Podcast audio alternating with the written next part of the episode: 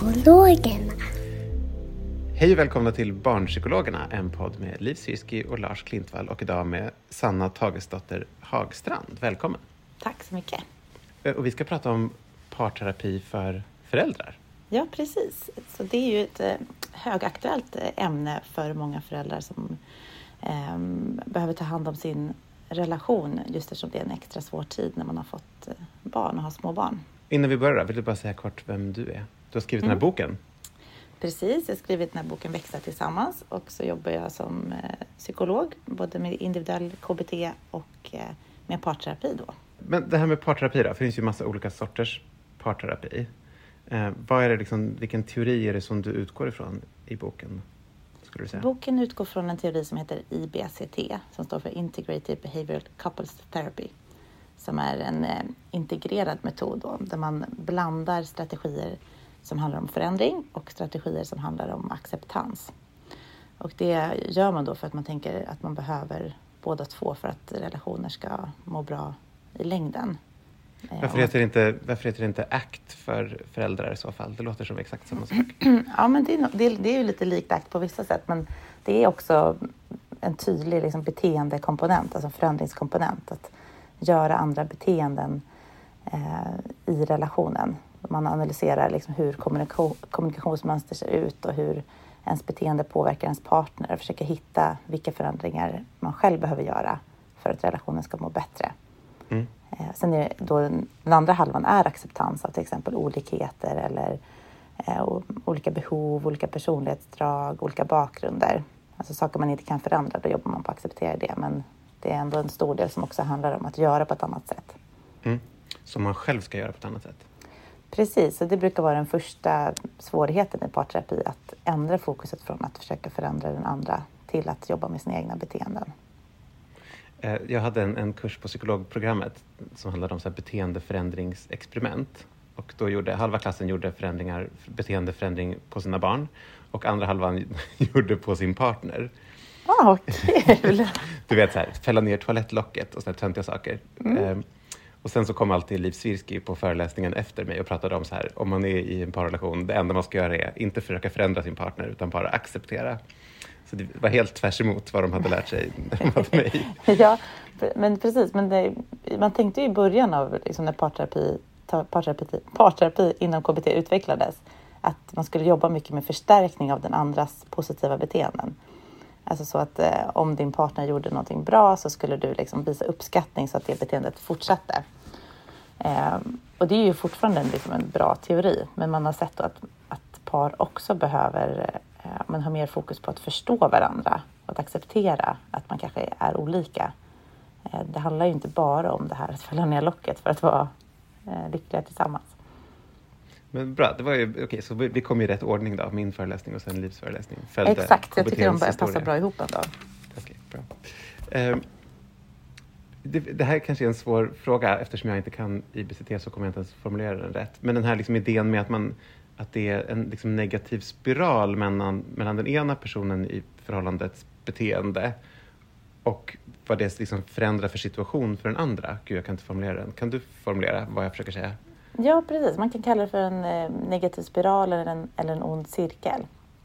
Och den är, kan vara lite klurig att hitta ibland för att få syn på liksom vilka, ja, men vilken cirkel som det är för det här paret. Men det handlar ju egentligen om att se att eh, ju mer jag gör på ett sätt eh, så gör den andra också på det här andra sättet. Eh, så till exempel, ju mer jag anklagar min partner för någonting, desto mer kommer hen troligtvis att eh, försvara sig. Eh, Det kan ju vara en sån kommunikationsspiral som, eh, som pågår och pågår. Men vadå, varför är det en spiral då? Du, det en cirkel blir det kanske mer. Ja, om det beror på vilket håll det är på väg åt. Nej men vadå, så här, du anklagar din partner. Den ena personen anklagar sin partner och den andra, vad sa du, undviker? Försvara sig till exempel. Försvarar sig, försvarar sig. Mm. Och då gör det att, att du anklagar ännu mer då? Eller Mm, hur blir det en exakt. cirkel? Ja men precis, för att om, om någon försvarar sig då känner man ju att den personen har inte förstått, den har inte hört mig, den har inte tagit till sig av det jag har sagt. Så då vill ju ofta den personen som anklagar, den skruvar ju upp sina anklagelser ännu mer. För att den inte får det den liksom vill ha på något sätt? Exakt. Okej. Så, att Så det, den dynamiken, liksom, att den ena går framåt och den andra fortsätter bakåt. Typ. Precis. Ja, men om man ska nämna en annan cirkel som kanske är lättare att eh, beskriva så är det ju till exempel med närhet och distans i en vanlig sån kan bli en ond cirkel där man kanske har eh, olika behov av egen tid eh, och, då, och tid tillsammans. Och då kanske den ena söker väldigt mycket närhet och den andra kanske känner sig kvävd av det och drar sig undan. Och ju mer den andra drar sig, drar sig undan, desto mer känner ju den här personen som har ett stort behov av närhet. Kanske en, en rädsla att glida ifrån varandra eller en stress över att eh, inte vara tillsammans eller en längtan efter den andra personen och kommer då försöka närma sig ännu mer. Vilket blir men, ytterligare då en trigger för personen att backa. Om man hade, eh, nu har jag tappat vår agenda direkt. Eh, det låter ju absolut som att man skulle börja tänka sig anknytningsstilar och sånt där när du säger det här, att den ena backar och den andra fort liksom går framåt. Eh, mm. Men det, det, står det ju inte så mycket om i boken. Nej, nej det är inte en teori som jag ehm, använder i den här boken. I IBCT tittar man mest på beteenden i nuet, alltså förstå hur de skapas och upprätthålls i den här relationen som paren, paret är i nu. Lite grann tittar man tillbaka på någonting som kallas för ömma punkter som handlar om men vilka erfarenheter har jag med mig och hur påverkar de hur jag reagerar nu? Ja, men till exempel om jag har eh, antingen i min uppväxt eller i tidigare relationer varit, eh, ja, men varit med om eh, att bli lämnad flera gånger. Då kanske jag har en rädsla för det som kan antingen göra att jag kanske klamrar mig fast eller att jag håller distansen för att inte bli lämnad. Men det förklarar ju inte allting om vad som händer ett par nu. Men ibland kan man ha med sig sånt där, ja, men sån information för att förstå lite mer om reaktionsmönster. Det, det som står i början av boken, det här som öppnar på med värderingar och mm. hitta liksom vem man vill vara i parrelationen. Vill du berätta lite mer om det? Ja, så att eh, terapin är ju ja, men, värderingsdrivet. Alltså de förändringar man ska göra i relationen vill eh, jag som psykolog då ska komma från individerna. Så det är inte jag som ska säga såklart hur, eh, vilka beteenden som behöver förändras eller det är inte partnern som ska säga till den andra vilka beteenden som ska förändras utan det är liksom, hur vill jag vara som partner eh, som ska styra vilken förändring jag jobbar med. Och det är just för att det är då det kan bli en eh, långvarig förändring som, eh, som består helt enkelt. Att man, Än att man liksom la en beställning på, jag vill att min partner ska bli mer så här. Exakt. Och den fällan tycker jag att eh, ja, men jag som, när det sitter med ett par och jobbar, går i ganska ofta att oj, nu kanske det är en beställning här, antingen från partnern eller från, från mig, att man måste hela tiden backa. Vad vill den här personen själv jobba med? Hur vill den här personen vara gentemot sin partner? För vi vet ju att om, om, en person agerar i linje med sina värderingar, då blir det väldigt naturligt förstärkande. Alltså det känns rätt att göra det. Det känns bra att göra det. Och det kommer, den förändringen kommer bestå. Till skillnad om man bara gör någonting för att ens partner vill det. Då kanske man gör det ett tag, men sen så den, den dagen då man är sur eller trött på sin partner, då gör man inte det längre, till exempel. Vad skulle kunna vara exempel då? Vad är, det, vad är liksom typiska värderingar, hur folk vill vara i en relation? Ja, men det kan ju se olika ut såklart. Men eh, att, eh, att vara en kärleksfull eh, partner är ju absolut en sån värdering som jag hör ofta. Och då kan man ju behöva bryta ner det. Men vad är att vara en kärleksfull partner? Är det till exempel att ja, men visa uppskattning i ord eller är det att prioritera tid tillsammans eller är det att vara, visa, liksom, ge mycket fysisk kontakt? Eh, eller är att lyssna på varandra. Så man kan behöva liksom bryta ner det här att vara kärleksfull, vad det är för den personen. Alltså, men det är en vanlig värdering. Att vara ett team är också en vanlig eh, värdering eller en önskan som par, som en förälder har. Mm. Eh, där man också behöver bryta ner det. Okej, men när man är ett team, hur, hur gör man då? Vad är det för beteende som är i linje med den värderingen? Är det svårt, tänker du, för par som kommer in att, att sätta ord på vilken värdering de har? Vilka värderingar? För jag antar att man får ha flera? Ja, alltså både, mm, både och. Alltså en del som kommer in kommer ju in i ett ganska svårt läge där de haft relationsproblem länge. Och då är ju ens värderingar ja, men långt borta ofta. Och man är mer upptagen kanske med att uh, vara i en konflikt och tänker inte så mycket på ja, men hur man själv är utan är mer, mest inriktat på att uh, tänka på vad ens partner har gjort eller inte gjort. Så det kan vara en väldigt liksom, om, en, en växling, man kan säga. Att börja tänka på mer, okej, men hur vill jag vara i den här relationen? Men för par som kommer och söker hjälp lite tidigare, alltså när de inte har så stora relationsproblem utan kanske mest vill underhålla sin relation eller utveckla sin relation, eh, då brukar värderingarna ligga lite närmare till hands. Den här eh, övningen som finns i boken med att man ska hålla tal på sin partners 70-årsfest.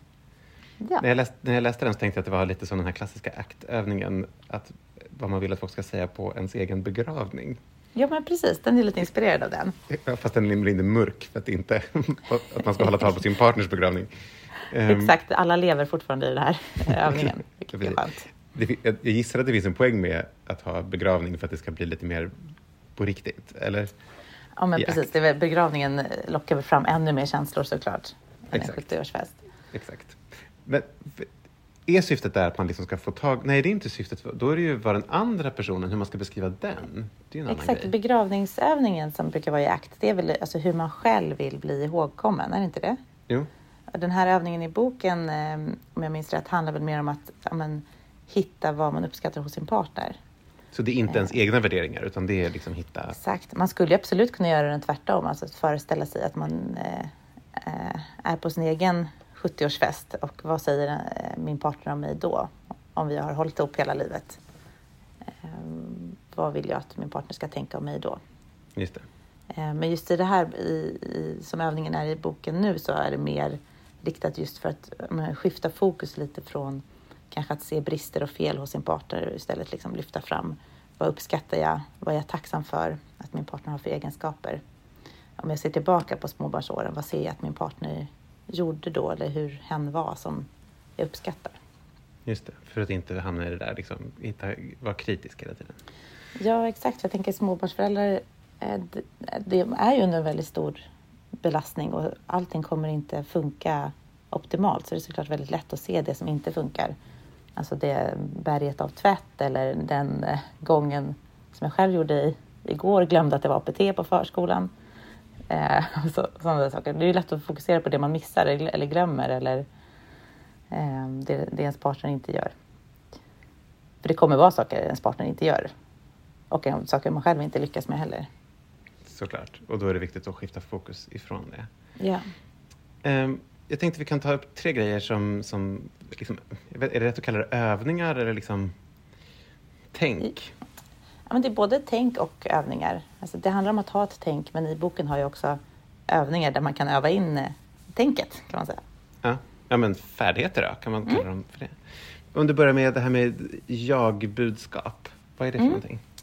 Exakt, det handlar ju om att eh, lära sig uttrycka sig på ett sätt eh, så att den andra blir, får en större förståelse för en och också inte blir triggad att försvara sig själv. Så att, att uttrycka sina eh, inre upplevelser, alltså ens känslor eller behov eller tankar, sånt som ens partner inte kan veta om en om man inte förmedlar det. På ett sätt då som eh, är, är ganska mjukt, alltså med, inte, inte med anklagelser eller ilska. Alltså så att man kan presentera sitt budskap så att det blir lätt att ta emot och så att partnern kan förstå en eh, bättre helt enkelt. Mm.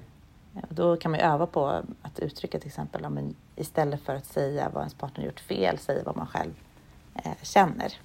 Jag blir besviken när du glömmer APT. Ja, men exakt. Det är ju väldigt lätt, eller den vanligaste fällan där, det är väl att man säger jag först i meningen, fast sen eh, så säger man en anklagelse. Ja, just det. Som Så- jag gjorde nu då. Ja, men exakt. Mm. Så att då är ändå fokuset i det du sa var ändå att jag skulle förstå att jag hade gjort någonting fel. Mm. Så Vad hade varit ett bättre exempel då? Ja, men kanske mer beskriva då, ja, men jag känner, jag blev stressad eh, och ledsen igår. Kanske inte gå in så mycket på vad ens partner gjorde eller inte gjorde. Mhm, mhm. Ibland behövs det, men ofta så vet jag. Till exempel om jag själv tar mig själv med APT. Jag eh, visste ju inte att jag missat det innan, efter att jag, jag förstod ju det när jag hade missat det. Ehm, men då behöver ju inte min partner säga det till mig igen. Alltså att det har ju redan fått den informationen att jag har missat APT. Ja, just det. Precis. Men jag vet ju inte vad min partner kände. Precis, utan det, så det skulle din partner behöva säga då till Exakt. dig? Just det. Vad, är- vad är liksom de klassiska situationerna då som man behöver göra det här? Formulera sig i jag-budskap?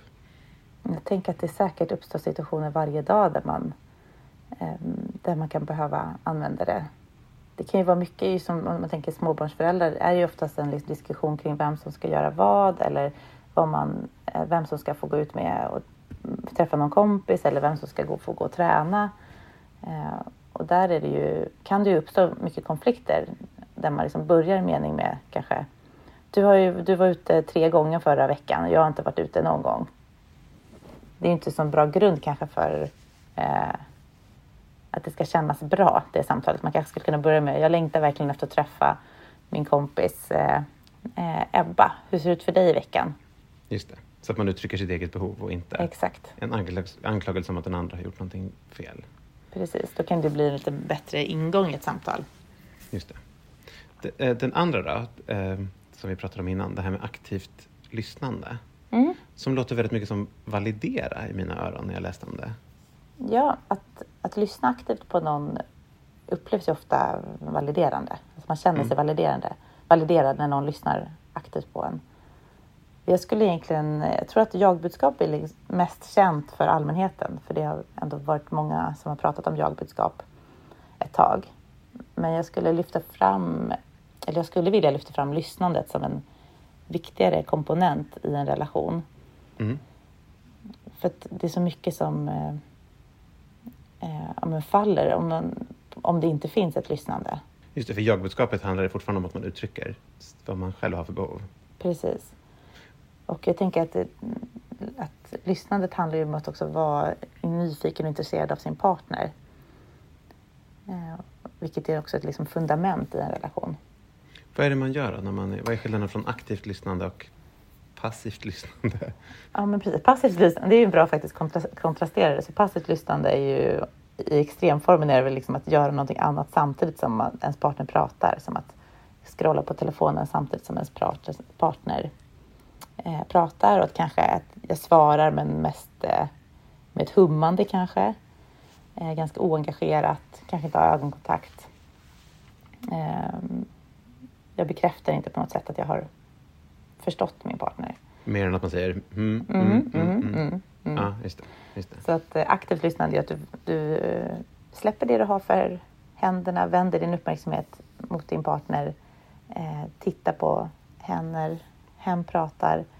Eh, du kan försöka spegla tillbaka vad du hör. Om det är liksom ett laddat ämne så kan det vara ett bra sätt att eh, minska missförstånd. Man kan säga så här, förstod jag det rätt att du blev arg för det här och det här? Mm. till exempel. Och om liksom steg, steget efter det är ju att om det går att ja, men validera eller be, bekräfta att man förstår känslan till exempel. Om jag förstår att du blev arg för att jag hade också känt det i den här situationen eller så.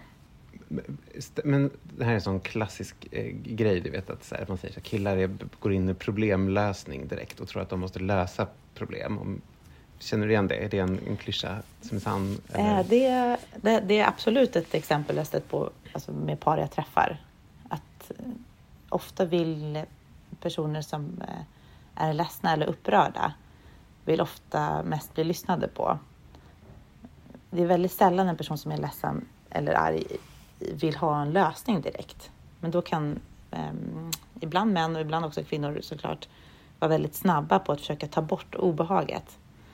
Alltså att, eh, och det gör man ju genom att presentera en lösning. Till exempel om, eh, ja men om jag tar något exempel då, ska jag säga.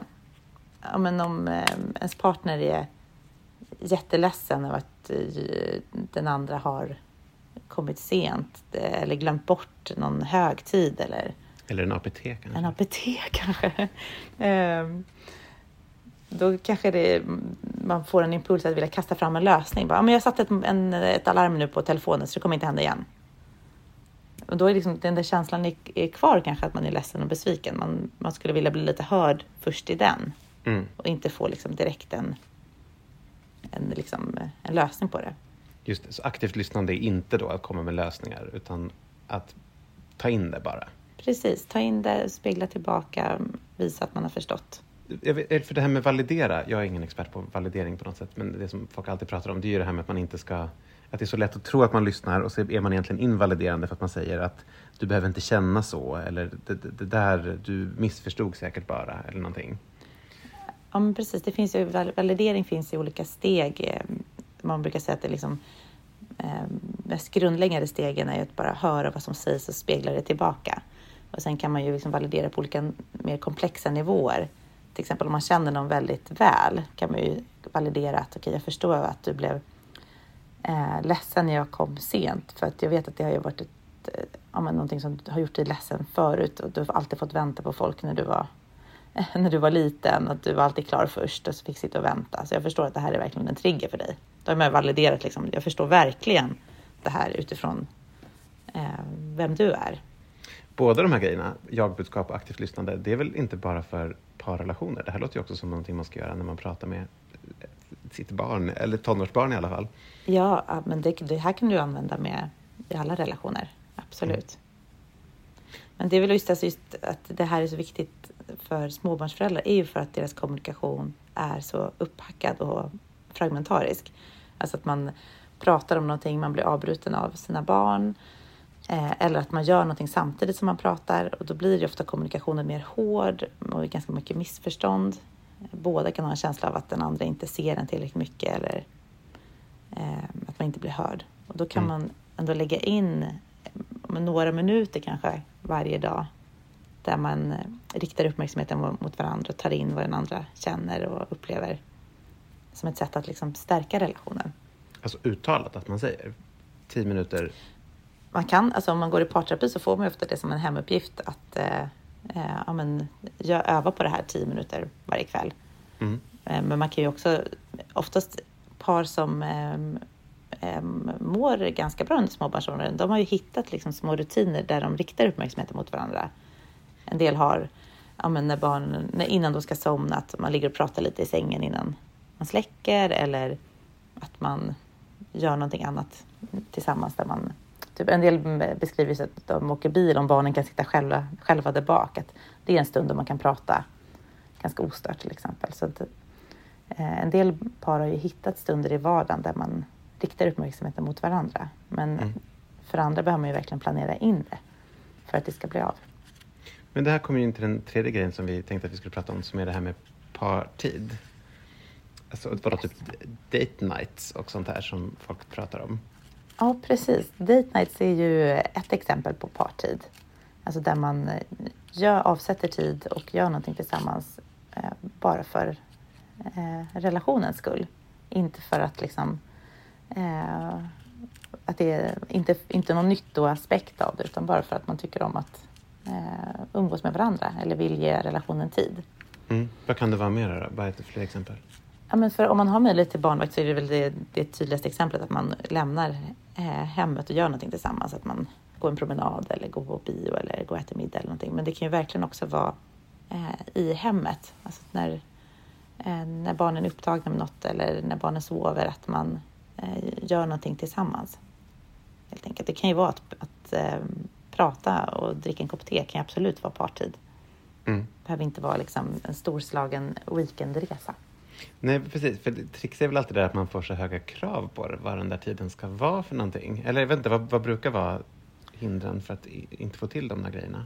Ja, alltså ett vanligt hinder som eh, man kan upptäcka är att det finns ett ganska mycket undvikande att vara tillsammans just för att tiden tillsammans eh, har råkat bli fylld av konflikter eller att man när man är tillsammans att man bara pratar om logistik. Så det blir inte så lustfyllt. Så då har man liksom börjat undvika att vara med varandra. Till exempel när barnen har somnat och är man kanske så utmattad av dagen att man inte riktigt orkar umgås. Utan man kanske går in i varsitt rum eller sätter sig med, vid varsin dator. Eh, och det är ju såklart okej, okay, man behöver inte umgås eh, hela tiden. Men det är bra att utforska, är det något undvikande här för att tiden tillsammans inte är så positiv för oss just nu? Alltså att den är kravfylld eller krävande.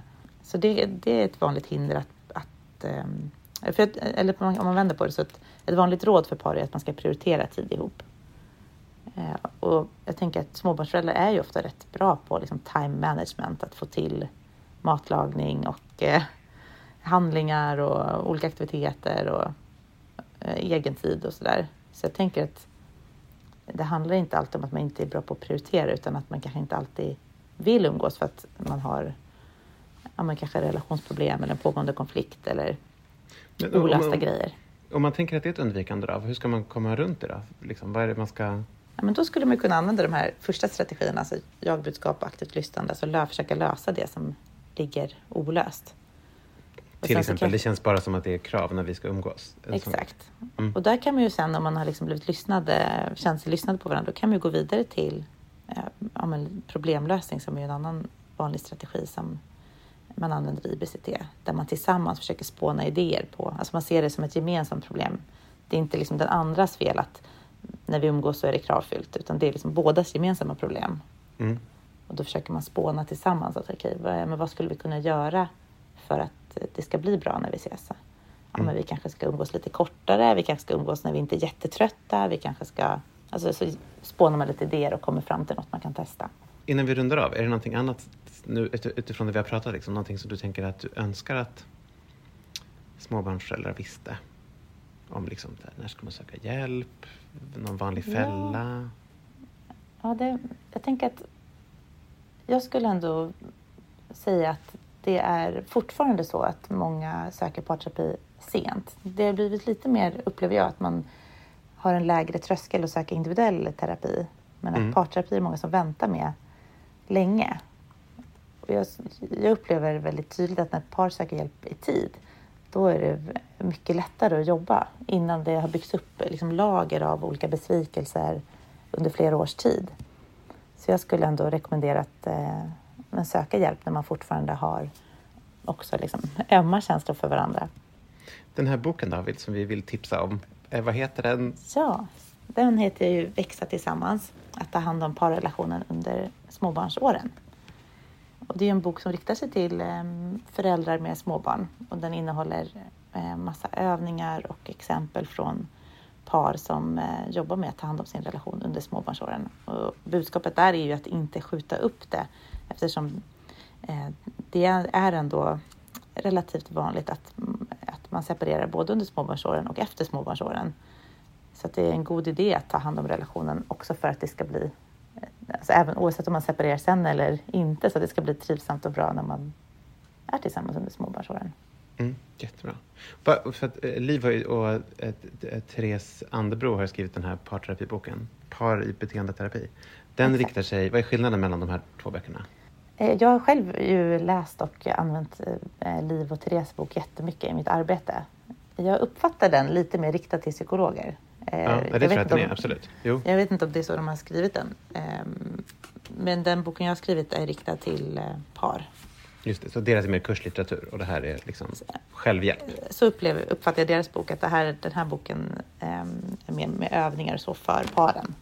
Och den andra är mer, har mer teoretisk bakgrund och eh, mer tips till hur man kan hantera olika situationer som uppstår i terapirummet utifrån alltså behandlarens roll. Mm.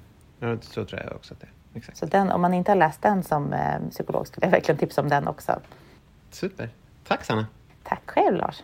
Tack ni som lyssnade. Barnpsykologerna finns på Instagram och så finns vi på Facebook. Hej då! Hej då!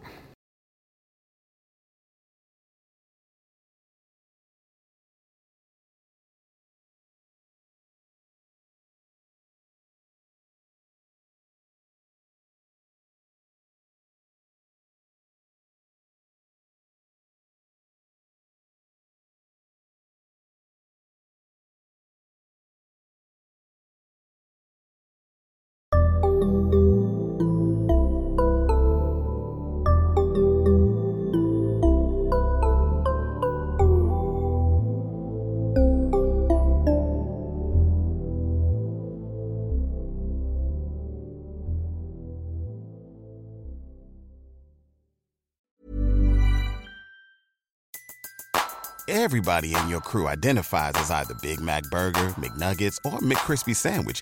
But you're the filet fish Sandwich all day. That crispy fish, that savory tartar sauce, that melty cheese, that pillowy bun. Yeah, you get it. Every time. And if you love the filet of fish, right now you can catch two of the classics you love for just $6. Limited time only. Price and participation may vary. Cannot be combined with any other offer. Single item at regular price. Ba da ba ba ba.